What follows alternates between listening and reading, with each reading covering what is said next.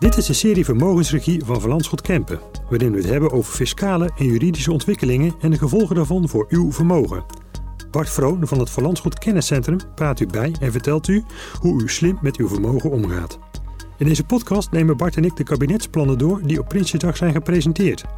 Wat heeft de regering in petto voor vermogende particulieren als het gaat om box 3 en de eigen woning? We bespreken wijzigingen en de gevolgen voor u. Mijn naam is Maarten van der Pas. Bart, hartelijk welkom. Ja, dankjewel Maarten. Bart, het was een bijzondere Prinsjesdag hè, met een kabinet dat al een half jaar demissionair is. En zicht op een nieuwe regering is er ook nog niet. Wat is in het kort aan jouw afdronk van de kabinetsplannen en dan meer in het bijzonder het Belastingplan 2022? Je merkt dat het kabinet echt last heeft van die demissionaire status. Het moet op de winkel passen. En de vorming van een nieuw kabinet, dat zit muurvast.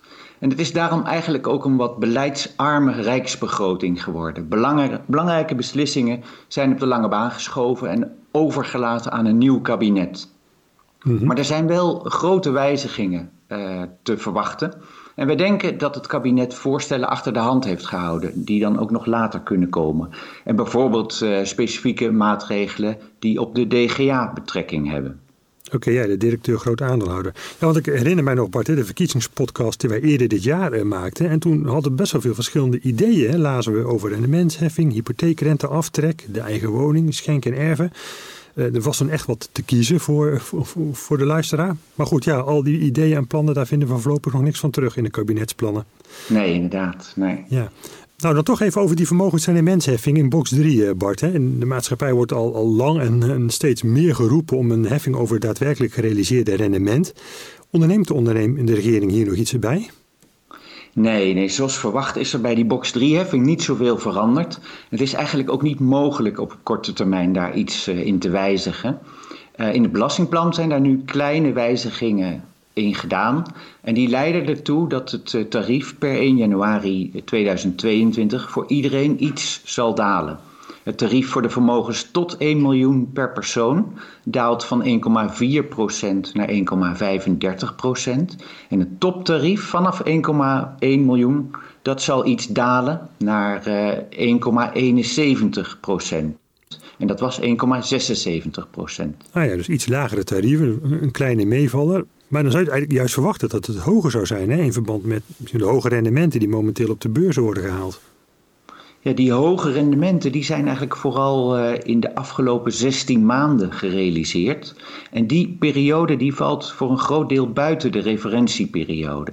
Want bij de categorie voor sparen, uh, dan kijkt men naar het gewogen gemiddelde van drie maands rente op deposito's van de maanden uh, tot 1 juli, hè, 12 maanden tot 1 juli 2021. Mm -hmm. En bij de categorie voor beleggen kijkt men naar het gewogen gemiddelde van de rendementen op aandelen, obligaties en vastgoed van de 15 jaren tot en met 2020. Oké, okay, ja, dus de huidige hoge rendementen die worden eigenlijk nog niet meegeteld.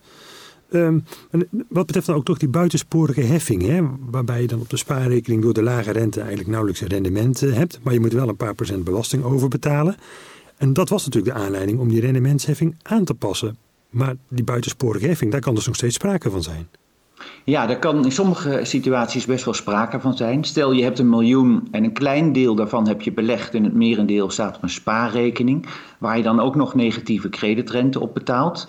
Nou, dan zou het dus kunnen zijn dat je op het uh, behaalde rendement op het geheel, dat dat net positief is, bijvoorbeeld een half procent. Mm -hmm. En dat je daar een belasting over betaalt van 1,35 procent. En die zou dan eigenlijk buitensporig kunnen zijn, want die komt dan neer op een heffing van 270 procent van het rendement. En een belastingplichtige die kan daar dan individueel bezwaar tegen maken. En als dat bezwaar wordt afgewezen, ja, dan zal die zich tot de rechter moeten wenden. En de Hoge Raad die heeft zich, maar dan in heel uitzonderlijke situaties, uh, heeft geoordeeld dat er dan sprake kan zijn van een buitensporige heffing. Maar die heeft ook tegelijkertijd aangegeven dat het uiteindelijk aan de wetgever is om tot aanpassing over te gaan. Ja, dus ook hier is het wachten op een nieuwe regering en of er dan echt daadwerkelijk stappen worden genomen. En dus ja, voorlopig nog steeds heffing op basis van forfaitaire rendementen. Ja, het is uh, voor de Belastingdienst eigenlijk nog steeds niet uitvoerbaar. De, de computersystemen zijn daar niet op uitgerust. En uh, die kunnen de veranderingen nog niet aan. En de staatssecretaris laat het gewoon aan het volgende kabinet over. Ja. Maar heeft wel aangegeven dat er wordt gekeken naar andere methoden om op korte termijn iets te doen. Bijvoorbeeld door meer mensen buiten de box 3-heffing te laten. Door bijvoorbeeld het heffingsvrije vermogen per persoon te verhogen van 50.000 naar 75.000. Ja, weer, weer een klein stapje. Maar zou je kunnen zeggen, Bart, ja, wanneer we dan wel een stelselwijziging kunnen verwachten? Nou ja, dat gaat gewoon nog even duren. Het nieuwe kabinet zal dat moeten doen. En uh, het nieuwe kabinet moet dan een keuze maken tussen het daadwerkelijk, ja, hoe dan het daadwerkelijk gerealiseerde resultaat zal worden belast. Hè? Mhm. Kijk je dan naar uh, dat je bijvoorbeeld belasting moet betalen wanneer de waardestijging is gerealiseerd, dan heb je het over een vermogenswinstbelasting. Of dat je jaarlijks belasting betaalt over de aanwas. En dat noemen ze de vermogensaanwasbelasting. Nou, PwC heeft daar in mei van dit jaar een rapport over geschreven. En in dat rapport wordt geconcludeerd dat vermogenswinstbelasting beter uitvoerbaar is. Financiële instellingen die kunnen daar zich beter op inrichten. Maar bijvoorbeeld voor in eigen beheer verhuurd vastgoed is dat eh, bijna ondoenlijk om dat geautomatiseerd aan te leveren. Ja, dat lijkt me best wel een complexe kwestie. Dan even terug nog naar het huidige stelsel. Hè. En als je nou een beursjaar hebt, hè, tot, zoals dit jaar, tot dusver, waarbij bijvoorbeeld de AEX een rendement van, van 18% maakt, dan is die box 3-heffing relatief niet zo hoog. Nee, dan valt het juist wel mee. En je kunt je dan uh, misschien wel afvragen of je dan niet beter af bent met het huidige stelsel. Want stel dat je een rendement maakt van 11%. Nou, de Belastingdienst die rekent met een forfaitair rendement van 5,53 procent. Dus dat betekent dan dat de belastingdruk eigenlijk het helft, de helft is van de normale belastingdruk van 31 procent. Dus, maar in die situatie moet je dus wel bereid zijn om ook te gaan beleggen. Je moet dus risico nemen. En dat is niet voor iedereen even goed. En niet iedereen is daartoe bereid. Maar als je dan toch liever contant eh, geld wil aanhouden, Bart, of, of misschien toch beleggen, maar dan met een lager risico en een laag verwacht rendement, wat kun je dan het beste doen? Nou, je kunt nog steeds voor het einde van het jaar vermogen onderbrengen in een spaar-BV. En in die BV worden de gerealiseerde rendementen belast. Dus als je bijna geen rendement maakt, dan betaal je ook niet veel belasting. Maar voor een BV moet je naar notaris en dan moet je kosten maken. En als alternatief kun je ook een open fonds voor gemene rekening vormen. En dat is een samenwerkingsverband tussen twee meerderjarigen, waarbij de ene participant niet meer dan 90% van de participaties heeft. En voor de oprichting van zo'n open fonds hoef je niet naar de notaris, maar het is wel aan te bevelen om een fiscalist te raadplegen. Het is wel zo dat er maatregelen zijn aangekondigd die de aantrekkelijkheid van zo'n open fonds zullen wegnemen. Maar toch kan het interessant zijn om alleen voor dit jaar zo'n fonds op te richten. En dan blijft de box 3-heffing per 1 januari 2022 buitenschot. Even weer terug naar het belastingplan 2022, eh, Bart. Stonden er ook nog wijzigingen in eh, over de eigen woning en de hypotheekrenteaftrek? Nou, er zijn maatregelen aangekondigd die uh, onbedoelde renteaftrekbeperkingen voorkomen. het zijn uh, ja, nogal uitzonderlijke situaties, maar het is mhm. goed dat die wijzigingen er komen. Het is alleen, uh, ja, dus de, de wetgeving wordt weer steeds complexer. Maar over de hypotheekrente zelf is geen nieuws te melden. Deze wordt gewoon afgebouwd zoals is afgesproken.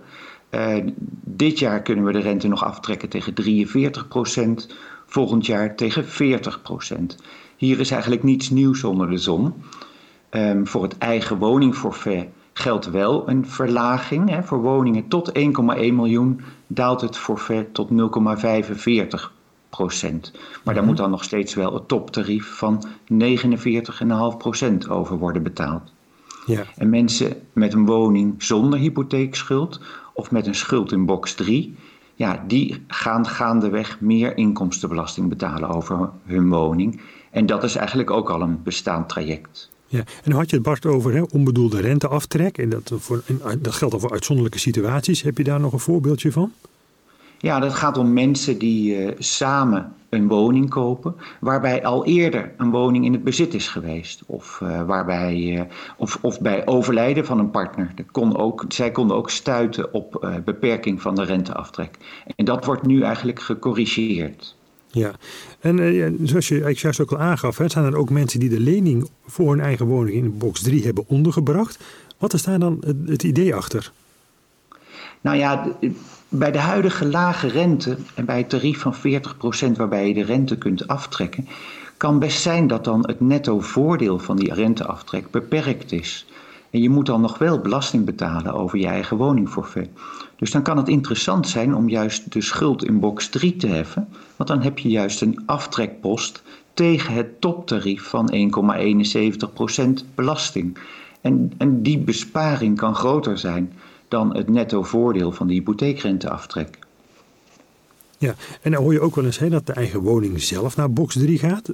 En hoe zit dat dan? Nou, die eigen woningregeling is gewoon een enorm complexe regeling en eigenlijk wil iedereen daarvan af. Er zijn veel politieke partijen die voor, daarvoor pleiten, maar ook de, de, de Nederlandse bank die heeft daarvoor gepleit. Uh, maar goed, dat is uh, best complex en daar, zal, uh, daar wordt goed over nagedacht. En daar zal ook wel een extra vrijstelling in box 3 voor moeten komen. Bijvoorbeeld ten bedrage van de gemiddelde overwaarde op een woning die er nu is. Ja, maar het is eigenlijk wel duidelijk hè, dat de volgende kabinet nog een paar flinke noten te kraken heeft als het wat betreft de eigen woning. Ja, zeker ja. ja. ja. Bart, even op het gebied van schenken en erven. Hè. Zijn daar nog eh, wijzigingen aangekondigd? Nou, in de tarieven voor de schenk- en erfbelasting zijn geen wijzigingen aangekondigd. Wel was er de verwachting dat de schenking voor de eigen woning, dat de jubelton, zou worden afgeschaft. Maar daarvan is eigenlijk gezegd dat het niet eerder dan per 1 januari 2023 mogelijk is. Oké, ja. En heb jij ja, tot slot dan nog tips voor klanten van Verlandschot? Nou, zelf hebben we op het kenniscentrum het gevoel dat op het ministerie van Financiën nog wetsvoorstellen liggen die men nog niet heeft willen presenteren. Nou, waarschijnlijk omdat er geen meerderheid voor in de Kamer zal zijn. Die houden we dan nog te goed, hè? onder andere die plannen voor de DGA's. Ja. Maar in de tussentijd is het toch wel zinvol om na te blijven denken om die grondslag in box 3 per 1 januari te verlagen. En dat kan dus, zoals ik zei, door uh, de schuld op de eigen woning naar box 3 te verplaatsen. Soms is dat mogelijk. En het is ook mogelijk om uh, vermogen in een spaar-BV of in een open fonds onder te brengen. Maar eigenlijk in alle gevallen is het belangrijk om daarvoor een fiscalist te raadplegen. Nou, hartelijk dank eh, Bart voor jouw toelichting. En mocht u nou meer willen weten over wat Bart noemde, de spaar-BV, het open fonds of de lening voor een eigen woning eh, overhevelen naar box 3, dan kunt u daarvoor bij uw banker bij Verlandschot terecht. Wilt u nou meer weten over wat de kabinetsplannen inhouden? Lees dan ook onze blogs. Er is een blog voor de particulier en een blog voor de directeur groot aandeelhouder. En die vindt u op de www.verlandschot.nl en kijkt u dan onder het kopje kennis en inspiratie. Wij blijven u informeren over wetsvoorstellen die later dit jaar nog kunnen volgen. Nou Bart, wellicht kunnen we daar de volgende podcast over maken. En wie weet wordt het ook wel weer een podcast over verkiezingen. Dank voor het luisteren.